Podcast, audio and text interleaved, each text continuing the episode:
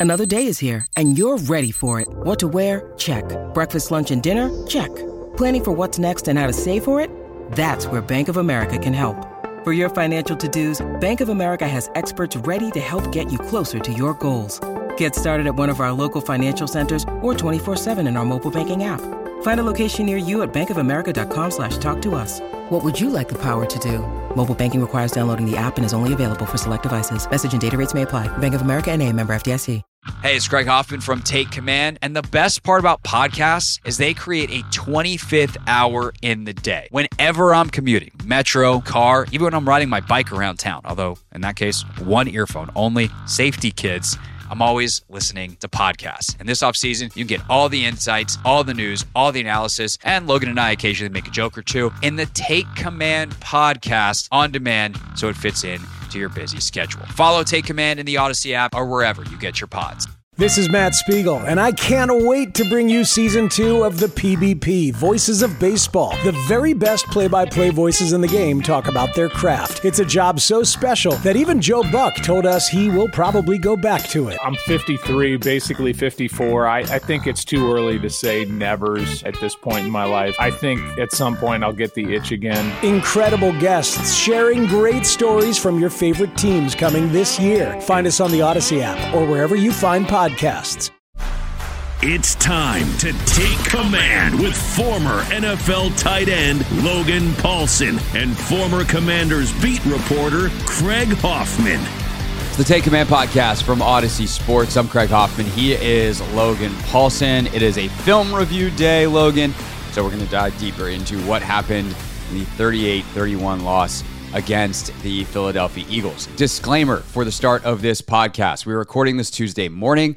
Uh, as of right now, there are no trades to talk about for the Commanders. If one happens, uh, we will talk about it uh, on the radio show this afternoon. Uh, the deadline is after, so whether uh, we give you a bonus episode from my show with just me, or me and a guest, or Logan pops on the show, or however we, we want to do that, we can handle a trade later. But if there's a gigantic Montez Sweat deal that happens, or whatever else that could happen, it's not going to be talked about on this podcast uh, we don't we don't know what it is yet. It's and not also, only it's only we film it early. It's like we're earlier than normal filming it because you have stuff to do today. So that is true. That is true. And also the purpose of this podcast is the film review. So we're going to stay focused on that. Okay, with that disclaimer out of the way, Logan, um, we were having probably one of our more heated discussions we've ever had before sure. the show. Uh, two reasonable people, reasonable people disagreeing um, about kind of the story of this game.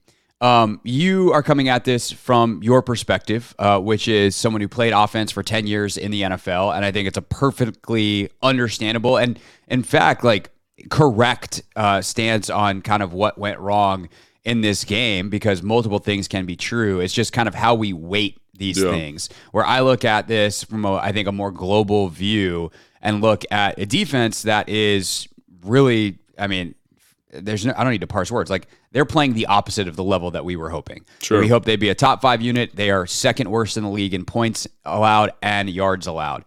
But when you look at like the story of this game, I don't want to put words in your mouth. Like where do you see where the game is won and lost? Yeah, I mean, I think for me, it's it's on the offensive side of the football, and I and I get what everyone's going to say. Like the defense didn't play well, and I'm with that. I'm 100 percent on board. Like they need to play better. Um, I thought they made plays in in a broad sense of the term. You know, you get the fumble down in the low red with Kam Curl, and people say, "Oh, that's a little bit lucky." But I feel like on that one, he kind of made his own luck. Like he's tackling the ball, he's ripping at it. He does a great job, kind of skating by the receiver, tackle for loss in the backfield, tackles the ball, balls out great job, right? I think the tush push thing, at least from my eye, obviously they the execution by Philly is really high, but I think you get Daron Payne diving at an angle, kind of behind the pile and punching at the ball. And I don't know if that was the plan or if that's something he did on his own. I think the ball at the very least, if he ran into the guard, which is what I thought happened, like yeah. you have to actually stop the guard. Like yeah. there's got to be a, a stop of that mass to to make that happen. Yeah, and so I think I really think they just did a even though that's not excellent. You know, like you may be a little bit lucky on the tush push. I think they made plays. I think they had a three and out earlier in the first half.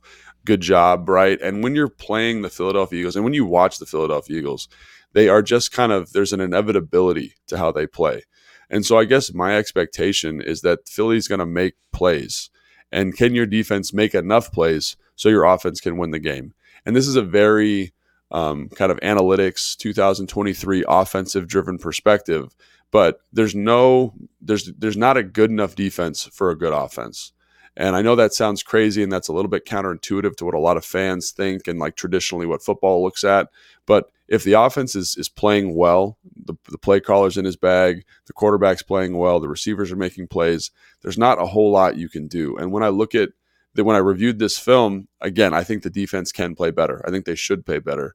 But in this game it comes down to jalen hurts making plays and AJ Brown making plays. Really is what it comes down to. And you're not going to get stops versus an offense like that, in my opinion, when they're playing that well.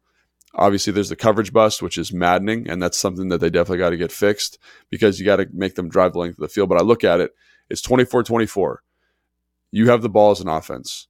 You drive down, four and it's four and eight you don't get it there's three incompletions there that i think probably should be completions one to jahan two to terry obviously that are drops like we'll talk about those in a second.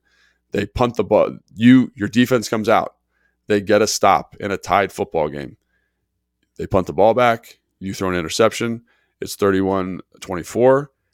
You get the ball back again, and then you go four and out. And I think that to me is is a very frustrating thing. And I know the I know that's maybe unreasonable, but as an offensive player, I'm like, you have you have the game in your hand the game is there. You, and like as an as an offensive player, I remember being in Kyle's meetings and Sean meetings, and it's like in this situation, like Sean, like on Monday, if we came back after this game and we lost this game, Kyle would be in fits because he knows that it's an offensive driven league and that we should win this game. And I go, I know that's a very offensive centric perspective, but you have the ball twice and you could have gone down and scored. And I understand it's a young football player. I understand the defense should be better, but just the way I prioritize things and the way I look at football now, those situations as an offense, you need to capitalize on them and you score points, or you need you need at least to possess the football. So um, I think that's why I feel that way. And again, like I think the offense did a tremendous job. You know, I thought they did a tremendous job. They looked in rhythm. I thought Sam had a lot of responsibility at the line of scrimmage, which I thought was great. I thought he was identifying matchups correctly. I thought he made some big time throws, all those things. But that that can be true and also my frustration with the end of the game and how it played out can also be true. And I think you know you said on the post game pod that Jahan felt like the team kind of clamped up, and I yeah, felt that uh, a little bit. They flinched. That was his word. Yeah, yeah, they flinched, and I felt that a little bit when I was watching. I'm like, here's your opportunity to go seal this game. And, and kind of put your clamp on, put put your stamp on it, and say, hey, we're going to go up. We're, we're going to go up 31-24, and we're going to put Philly in a situation where they got to stress and grind to get back in this game and we couldn't do it. And I think, you know, how realistic is that? I don't know. But my expectation as a former player, as a play caller now, is that that happens. Like, you know, when I call I games you. and this and this happened, this happened to me last week. This this exact same thing happened, and I am upset about it because when I called this game, I didn't execute in those situations. I didn't put the guys in a good position to be successful. So that's how I think about it. And again, defense is historically bad, all those things. But I'm saying if you wanted to win this game, the offense had two opportunities to do it and they couldn't do it. Hey everyone, this is Bret Boone. Would you know it? I've got a podcast going strong in our fourth year. Tune in as I sit down with my friends, some of the biggest names in sports, media, entertainment, for a lot of fun and in depth conversations. As you know, baseball's been my life. It's been in the family for a long time, but it's a lot more than that here. It's sort of like taking a ride in a golf cart around a beautiful track. Join me every week for multiple episodes on the Bret Boone podcast, available on the Audacy app or wherever you get your podcasts. I hear you, and I think that like even again, if it's not a pick, if it's if it's a seven play drive and a punt, right. like that's so much better. But Sam threw the ball fifty two times, and he had like four bad throws the entire game. You know, that's that to me is hard to go back and when once you kind of zoom out a little bit, go like, oh yeah, Hal's got to play better. Like Sam was awesome, and we'll get into the, how great he was later in the show. But you know, you talk about the defense making plays; they made some, but again, like the difference in you know, just knocking a ball away versus like making a pick. Like, I don't need more interceptions, more turnovers. What I need you to do is stop having guys moss you every single week, multiple times. Like, you just can't. You know, the coverage bus, like that's an easy one. We talked about it on take five. Like you got to get communicated, you got to be in the right coverage, you gotta you gotta execute whatever.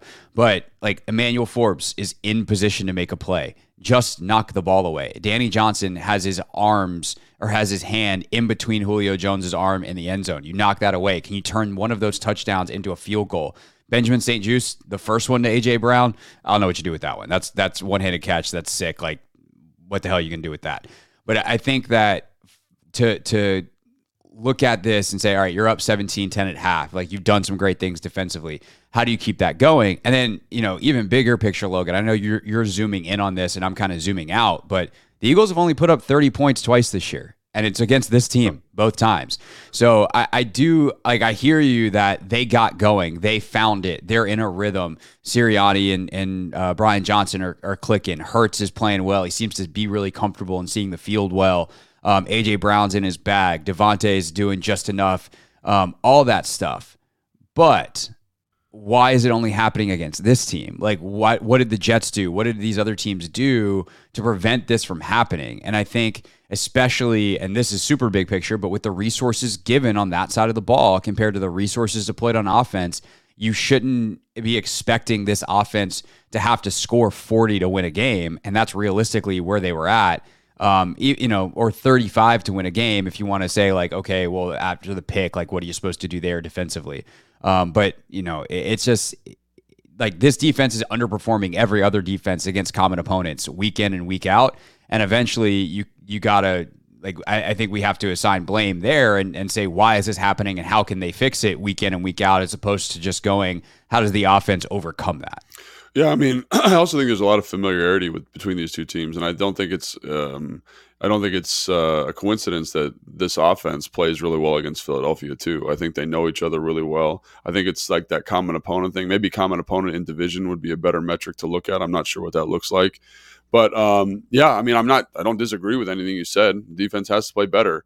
However, I would I would just call attention to the fact that like you're 0 for 3 on fourth down. So there's that fourth down conversion you don't get that ends up leading to points for Philadelphia. And I say to myself, like, man, like you get that, and the game is almost over if you get that fourth that fourth down conversion where they throw the almost the it's the almost interception to Terry with James Bradberry in coverage, very handsy coverage by James Bradberry. But hey, don't get the call there. That's fine. Um, so that's one, and then the end of game situation. Like say what you want. Like you, you know you talk about roster construction, resource allocation. They need to be playing better. I don't disagree with that, but this is this. I'm talking about the game flow in this specific game. You're you're in. You have the ball you have two opportunities to score and you sure. don't do it. And one of those, and one of them is like kind of a catastrophe in terms of the ball is intercepted and you're inside the 10. And so that's the way I look at it. And again, like Sam had an excellent game, I thought. I thought he played really well. I did a lot of really good things offensively. You know, I think they, they might have turned a corner here, which is great. But in terms of what's required to win this football game, especially given what the defense had been going against, right, all day and how they'd been playing. I think that's the other thing. The context of the game is like, you know, offensively, that it's going to be very challenging for the defense to stop them. And for whatever reason that is, is that familiarity? Is that what, whatever it may be? But I just look at it and I say to myself, like, man, like that's tough. And then the, it's, and then it's like, it's to me, it's almost like there's like a third layer to it in that you have an opportunity to again tie the football game, but you go four and out inside your own 15 and then they score again. And I, I think that that that whole sequence is just was just a little disappointing for me. And I and totally. and I and I and I th- also think it's like correlated the, the fact that maybe it is because the defense is struggling. Like you need to support that group offensively better. And is that fair? I don't know. I don't know if I'm not thinking about fair. I'm thinking about what's going to take to win the game and um, that's what it's going to take to win the game. So, yeah, like, would you like um, Benjamin St-Juste to make a play on one of those? And it doesn't even have to be on one of the touchdowns. Like, can he make a play on that 20 yard out on a third and six in the middle of the first quarter, right? Yeah, that'd be great. Make that play. And you don't. It's, it's, it's, it's just tough against that offense. The way Jalen Hurts played in that game, and uh, it, the way he played in that game was was very high level. Like I was very impressed with him. Like he always he never seemed flustered. The offense never seemed flustered in general. Some of those throws that he was making were awesome. Um, but yeah, you'd like to see defense make some plays. The one that sticks out to me was the the Forbes uh, down in like near the tunnel end where Yeah. Quan's the it's two man and Quan's coming over to help, and you really have two guys in the same spot. And I'm like, man, you couldn't one of you guys couldn't uh, poke the ball out there or laid a hit or whatever it Right. was. Quan, So, Quan takes a really bad angle there. He just kind of takes himself out of the play. yeah, Forbes just gets. I mean, I said this on First and Ten uh, yesterday to, to start my show. Like, we can say, you know, we can debate whether Forbes is just too small to play in the league. Period. Right now, or he's got to figure out how to play at his size. But he's for sure too small to play AJ Brown right now. Yeah. Like, there's just not a lot of contact there, and Brown puts him exactly where he wants him and just goes up over the top. Yeah, and I also think I mean you got to give credit to AJ Brown Yeah, too. Brown, I, think mean, and yeah, Brown's the best receiver in football right now. Last pl- seven weeks. He's playing great. Like you know, he's he was a good player in Tennessee. Um, but yeah, man, that catch in the end zone on St-Juste, like St-Juste is about in as a good a spot as you could possibly be, and for him to one hand that, get both feet down, like gosh, like players make plays, I guess. And I, I think when I go back, like when we talked about in the pregame show, like AJ Brown's going to get his. The one that's really frustrating to me is the coverage bust because you've Yeah. because that's the one you can't let them both get you, and you let Right. them both get you, and I think that's the frustrating thing. So first of all, clean up aisle Craig stats. Uh, there's two other games where the, Eagles have scored 30 this year. Uh, they've scored at four. Uh, quick misread by me, uh, including last week against the Dolphins. The other one was against the Vikings in Week Two, that Thursday night game where the Vikings fumbled 5,742 times.